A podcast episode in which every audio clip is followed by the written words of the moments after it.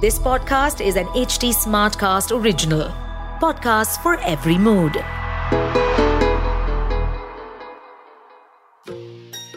देवी सती के अंग व आभूषण जहाँ जहाँ गिरे, वो स्थान शक्ति पीठ बन गए हम सब जानते हैं कि ये पवित्र स्थान आज के समय में भारत की सीमा के बाहर अन्य देशों में भी आते हैं अभी तक हम पाकिस्तान के हिंगलाज, श्रीलंका के इंद्राक्षी, बांग्लादेश के सुगंधा सुनंदा उग्रतारा, नेपाल के गंडकी शक्तिपीठ मुक्तिनाथ मंदिर के दर्शन कर चुके हैं।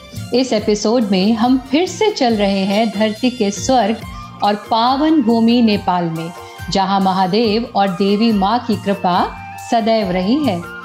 महादेव यहाँ पशुपतिनाथ रूप में विराजमान है। नेपाल का पशुपतिनाथ मंदिर शिव भक्तों में अति प्रसिद्ध और मान्य है। नमस्ते, मैं हूँ निष्ठा सारस्वत और मैं आप सभी का एच टी स्मार्ट कास्ट की ओरिजिनल पेशकश इक्यावन शक्तिपीठ पॉडकास्ट में स्वागत करती हूँ। हिंदू धर्म के पुराणों के अनुसार जहाँ जहाँ माता सती के अंग, आभूषण तथा वस्त्र के हिस्से धरती माने धारण किए वहाँ वहाँ शक्ति पीठ बने। इस पॉडकास्ट के ज़रिए मैं आपको ले चलूँगी। देवी के इक्यावन शक्ति पीठ की यात्रा पर, जिसमें जानेंगे कि शक्ति पीठ कैसे बने, उनका महत्व क्या है, उसकी कहानी और वहाँ कैसे पहुँचे। नेपाल का उल्लेख विभिन्न पुराणों में श्लेषमांत वन के रूप में मिलता है। यहाँ शिव शक्ति एक रूप में विराजमान हुए। ये क्षेत्र साधकों को सिद्धि देने वाला है। शक्ति संगत तंत्र में कहा गया है जटेश्वरम समारभ्य योगे शांतम महेश्वरी, नेपाल देशो देवेशी, साधिका नाम सुसिद्धिदा। जटेश्वर से प्रारंभ होकर योगेश तक, साधकों को सिद्धि प्रदान करने वाला नेपाल देश है। ये देश आज भी हिंदू संस्कृति में रचा बसा है। जब भगवान विष्णु ने महादेव को शोक से बाहर निकालने के लिए माता सती के पार्थिव शरीर के अनेकों भाग किए। उस समय माँ सती के दोनों घुटनों का निपात काठमांडू में बागमती नदी के किनारे हुआ। यह स्थान गुहेश्वरी नाम से प्रसिद्ध हो गया। गुहेश्वरी शक्तिपीठ की शक्ति है महामाया और शिव यानी भैरव को कपाल के नाम से पूजा जाता है। इनकी यहाँ अत्यधिक महिमा है।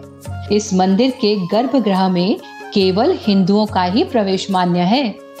ओम गुह्यते गुह्य गोप्त्री तुम घृणास्म कृतम जपम सिद्धिर्भवतु में देवी तत्प्रसादात महेश्वरी।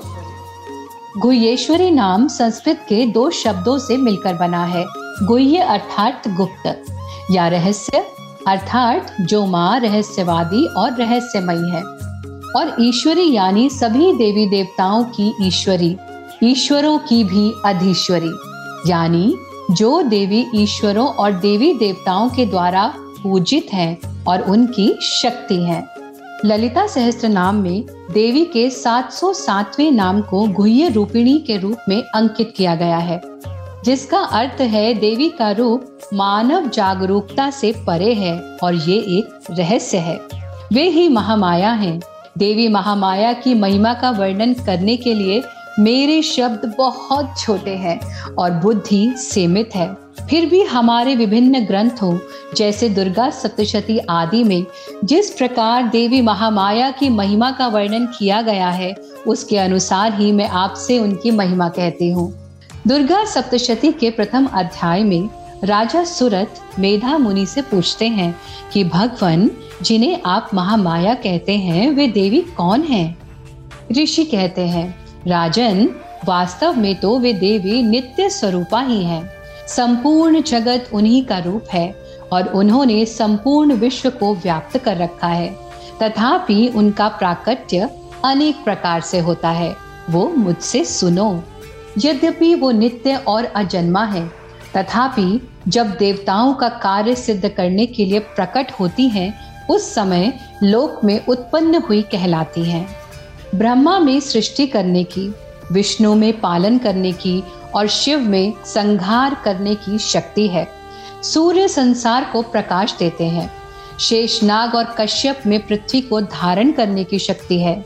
अग्नि में प्रज्वलन शक्ति और पवन में गतिशील करने की शक्ति है। तात्पर्य यह है कि सभी में जो शक्ति विराजमान है, वो आद्या शक्ति महामाया ही है। भगवान विष्णु उनका आश्रय पा निद्रा को प्राप्त होते हैं। भगवान ब्रह्मा उनकी स्तुति करते हैं। उनके प्रभाव से ही शिव शिवता को प्राप्त होते हैं। जिस पर उन शक्ति रूपिणी की कृपा ना हो, वो चाहे कुछ भी हो, शक्तिहीन हो जाता है। वही आद्या शक्ति महामाया इस अखिल ब्रह्मांड को उत्पन्न करती है और उनका पालन भी करती है। वही आद्या शक्ति इच्छा होने पर इस चराचर जगत का संहार कर लेने में संलग्न रहती है। सभी देवता अपने कार्य में तभी सफल होते हैं जब आद्य शक्ति महामाया उन्हें सहयोग पहुंचाती है। इससे सिद्ध होता है कि ये शक्ति ही सर्वोपरि है। निराकारा च साकारा सैव नानाभिदा स्मृता। वे सगुना, साकारा, निर्गुण, निराकार के भेद से अनेक रूपों में जानी जाती हैं। स्कंद पुराण के केदार खंड में भगवती आद्या शक्ति महामाया और गुह्येश्वरी शक्ति पीठ की महिमा का आख्यान विस्तार से वर्णित है। यहाँ बताया गया है कि जब तक भगवती सती के प्रत्येक अंग गिरकर समाप्त नहीं हुए, तब तक भगवान शिव भ्रमण करते रहे। भ्रमण करते हुए जब भगवान शंकर नेपाल में पहुँचे तो वहाँ पर भगवती सती के शरीर के दोनों घुटनों का निपात हुआ। यहाँ की शक्ति गुह्येश्वरी देवी के नाम से प्रसिद्ध है। यहीं पर चंद्र घंटा योगिनी तथा सिद्धेश्वर महादेव का प्रादुर्भाव हुआ। यहाँ शिव शक्ति एक रूप में विराजमान है। सृष्टि के आरंभ में इस स्थान पर शक्ति सिद्ध पीठ में इंद्र आदि देवताओं ने आकर शक्ति की आराधना करते हुए कठोर तप किया।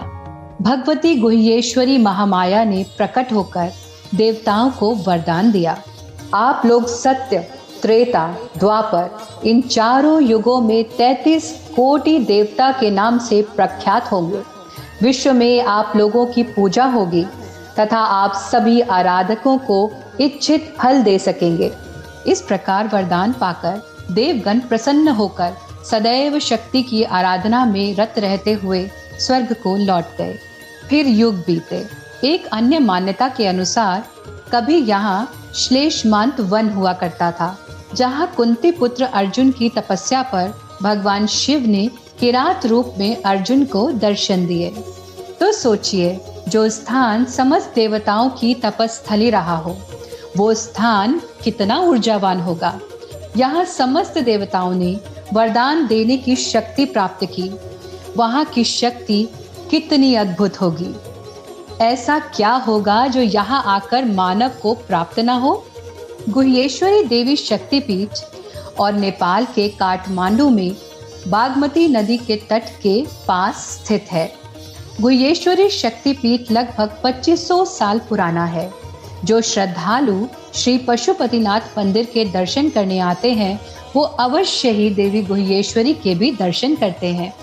नेपाल के प्रसिद्ध श्री पशुपतिनाथ मंदिर के दर्शनों से पहले माता गुहेश्वरी के दर्शन करना अनिवार्य माना जाता है। इस परंपरा का पालन वहाँ के शाही परिवार के सदस्यों द्वारा अभी भी किया जाता है। अर्थात, सबसे पहले गुहेश्वरी शक्तिपीठ जाकर देवी माँ की पूजा की जाती है। उसके उपरांत ही अन्य मंदिरों के दर्शन किए जाते हैं। देवी माँ को यहाँ विराजी देवी और गुह्य केसरी के नाम से भी पूजा जाता है। इस मंदिर का तांत्रिक महत्व भी है। बहुत से तांत्रिक गुहेश्वरी शक्तिपीठ में आकर गुप्त साधनाएँ और तंत्र साधना करते रहते हैं और सिद्धियाँ प्राप्त करते हैं। इस महत्वता के कारण भी यहाँ श्रद्धालुओं का तांता लगा रहता है। काली तंत्र, चंडी तंत्र, शिव तंत्र रहस्य के पवित्र ग्रंथों में भी इस मंदिर का उल्लेख तंत्र शक्ति प्राप्त करने के लिए सबसे महत्वपूर्ण स्थानों में आता है। देवी गुहेश्वरी का विश्व रूप, उन्हें अनगिनत हाथों वाली, कई और अलग अलग रंग वाली देवी के रूप में दिखाता है। एक अन्य मान्यता ये है कि ये षोडशी मंत्र का गुप्त सोलवा अक्षर है। एक श्लोक में उल्लेख है, सरस्वती शास्त्रमयी गुह्यम्बा गुह्य रूपिणी। नेपाल की राजधानी काठमांडू में गुहेश्वरी शक्तिपीठ स्थित है, जहाँ देवी सती के दोनों घुटनों का निपात हुआ था ये मंदिर यहाँ सतयुग से स्थापित है देवी गुहेश्वरी नेपाल की अधिष्ठात्री देवी हैं। यहाँ के कई हिंदू परिवारों की कुलदेवी भी हैं। प्राचीन मंदिर का निर्माण लिच्छवी काल के राजा शंकर देव के साम्राज्य के दौरान एक तांत्रिक नरसिंह ठाकुर की मदद से किया गया था मंदिर को बाद में सोलह ईस्वी में राजा प्रताप मल्ला ने एक प्रसिद्ध तांत्रिक लंबकर्ण भट्ट की सलाह से पुनर्निर्मित किया। ये काठमांडू में यूनेस्को की वर्ल्ड हेरिटेज साइट्स में से एक है। आइए अब माँ गुहेश्वरी महामाया के दर्शनों को चलते हैं। नेपाल के सुंदर पहाड़ी रास्तों के मनमोहक दृश्यों का आनंद लेते हुए हम मंदिर तक पहुँचते हैं। सुंदर वादियों के मध्य में बना ये मंदिर स्वर्ग में होने का एहसास दिलाता है।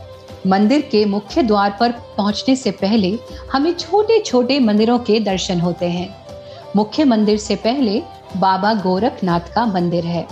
बाबा गोरखनाथ महादेव और देवी महामाया के सबसे मान्य शिष्यों और भक्तों में सम्मिलित हैं। गोरखनाथ मंदिर के आगे एक बड़ा त्रिशूल बना हुआ है, जो शिव शक्ति का प्रतीक है। माँ के दर्शनों से पहले बाबा गोरखनाथ का आशीर्वाद लेकर भक्त मुख्य मंदिर की ओर बढ़ते हैं। गुहेश्वरी मंदिर भूटानी पैगोड़ा वास्तुकला शैली में बना काफ़ी भव्य मंदिर है। मंदिर को फूलों की आकृति और संरचनाओं के साथ सुंदर तरह से सजाया गया है। कुछ सीढ़ियाँ चढ़कर हम मंदिर के प्रवेश द्वार तक पहुँचते हैं। प्रवेश द्वार के दोनों ओर माँ की बड़ी बड़ी सुंदर आँखें बनी हैं। ऐसा महसूस होता है कि हम महामाया की नज़र में हैं। माँ हमको देख रही है। अब हम मंदिर परिसर में पहुँचेंगे। प्रवेश द्वार से कुछ सीढ़ियाँ चढ़कर हम एक विशाल मंदिर परिसर में प्रवेश करते हैं। इस मंदिर के निर्माण में सोने चांदी का भरपूर उपयोग किया गया है। ये मंदिर अद्भुत प्रकार से सुंदर है। इसके चारों ओर सोने से सुसज्जित माँ के शेर बनाए गए हैं। मंदिर की ऊपरी छत के चारों ओर सोने चांदी से निर्मित अद्भुत कलाकृतियाँ हैं यहाँ का वातावरण भक्तिमय है इस मंदिर की एक विशेष बात है कि इसके अंदर एक छोटा सा छिद्र है, जिससे हमेशा पानी की बूंदें टपकती रहती हैं। यहाँ की कलाकृतियाँ भी विशेष रूप से सुंदर हैं। कछुए की आकृतियों पर बने बड़े बड़े स्तंभ और उन पर शेर और बाघ की मूर्तियाँ बनी हुई है, जो सोने से अलंकृत हैं। ये मंदिर काठमांडू में सबसे सम्मानित मंदिरों में से एक है। ऐसा माना जाता है कि ये मंदिर स्त्री शक्ति को दर्शाता है और देवी पार्वती को समर्पित है।